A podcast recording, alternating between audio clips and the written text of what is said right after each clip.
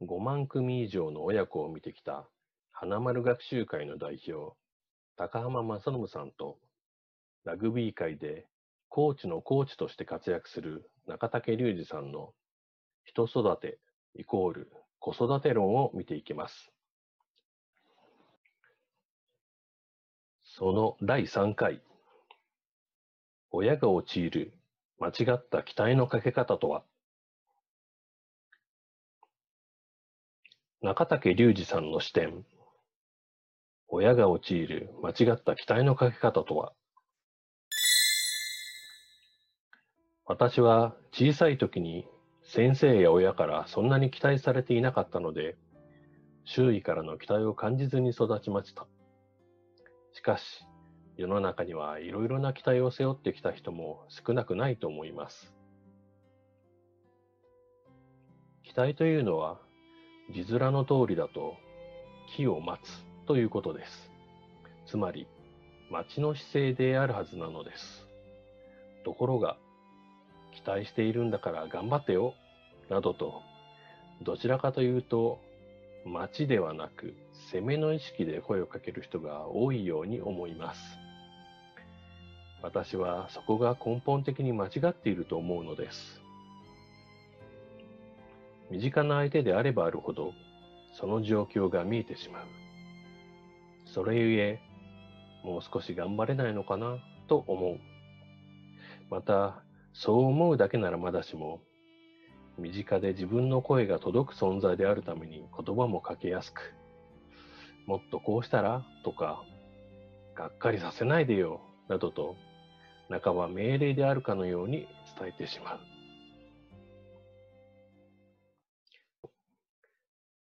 気を待たず、要望やオーダーをしてしまっていませんか？多くの人にとって期待されるというのは本来嬉しいことのはずなのに実際にはただの重荷にしか感じられないのは期待をかける側が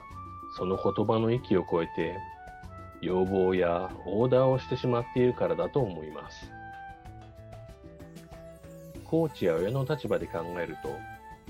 自分のコンプレックスを他者、選手や子供に押し付けている場合もあるでしょう。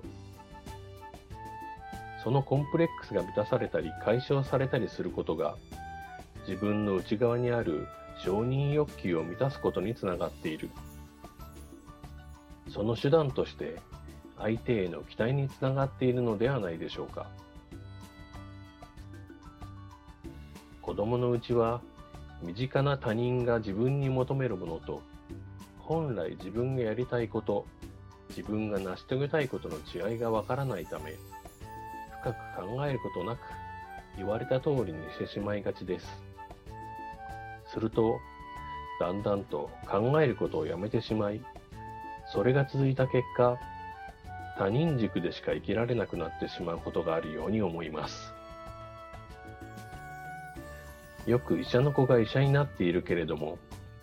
本当は医者にはなりたくなかったという話は珍しいことではないでしょう。結局、本人も自分が本当は何がやりたいのかを考えることなく、親からの期待に応えるため、あるいはそのプレッシャーから自分の思いや願望に気づくのが難しくなってしまうのです。期待の内容は意外と曖昧。その期待が親自身のコンプレックスの裏返しになっている場合には、結果じゃないよ。努力の方が大切だ。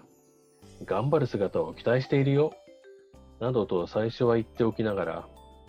実際に結果が出ないと、やっぱり結果だよ。結果が出なかったら意味がない。などと言ってしまう。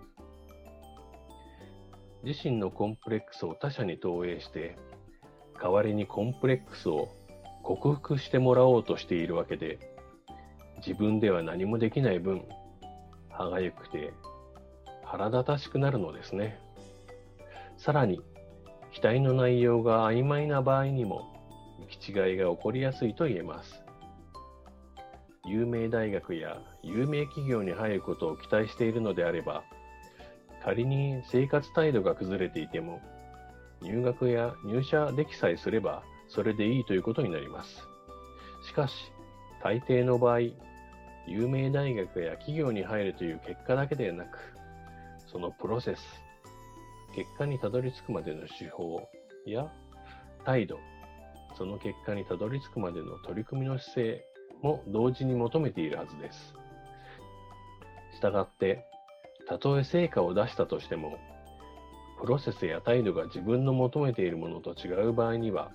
苦言を呈することになる。そうなると、期待されていた側としては、結果を出したのに文句を言われることになるわけで、それが原因で信頼関係が崩れたり、期待をかけられる側のやる気を喪失させたりすることになりかねません。このように、曖昧さのせいで勝手に期待外れという烙印を押すことにならないように気をつけたいところです。人が抱く期待というのは、往々にして自分の視点だけで語られることが多いと心得ておくべきだと思います。特に親が子供に期待という言葉をかけるときには、その意味を今一度考えてみる必要があると思います。高浜正信さんの問題提起。親の陥る期待という自爆はいつまで続くのか。就職においても親の期待を裏切れない子が多いです。自分の人生なのに母の期待を背負って医学部とか有名企業とかを受けるんです。根本的にやはりお母さんが好きで喜ばせたいという意識があるんですね。でも自分のやりたいことで起業できそうだとか、もっと違う道を極めたいという夢があるのだとしたら、そこで親の期待を裏切れないからという理由でそのまま就職してしまうなんてすごくもったいない。子供自身も期待を跳ねのける強さを持つことが大事だし、親も期待のかけ方を考えていくことが必要でしょう。その方が親も子もずっと幸せな人生を送ることができると思います。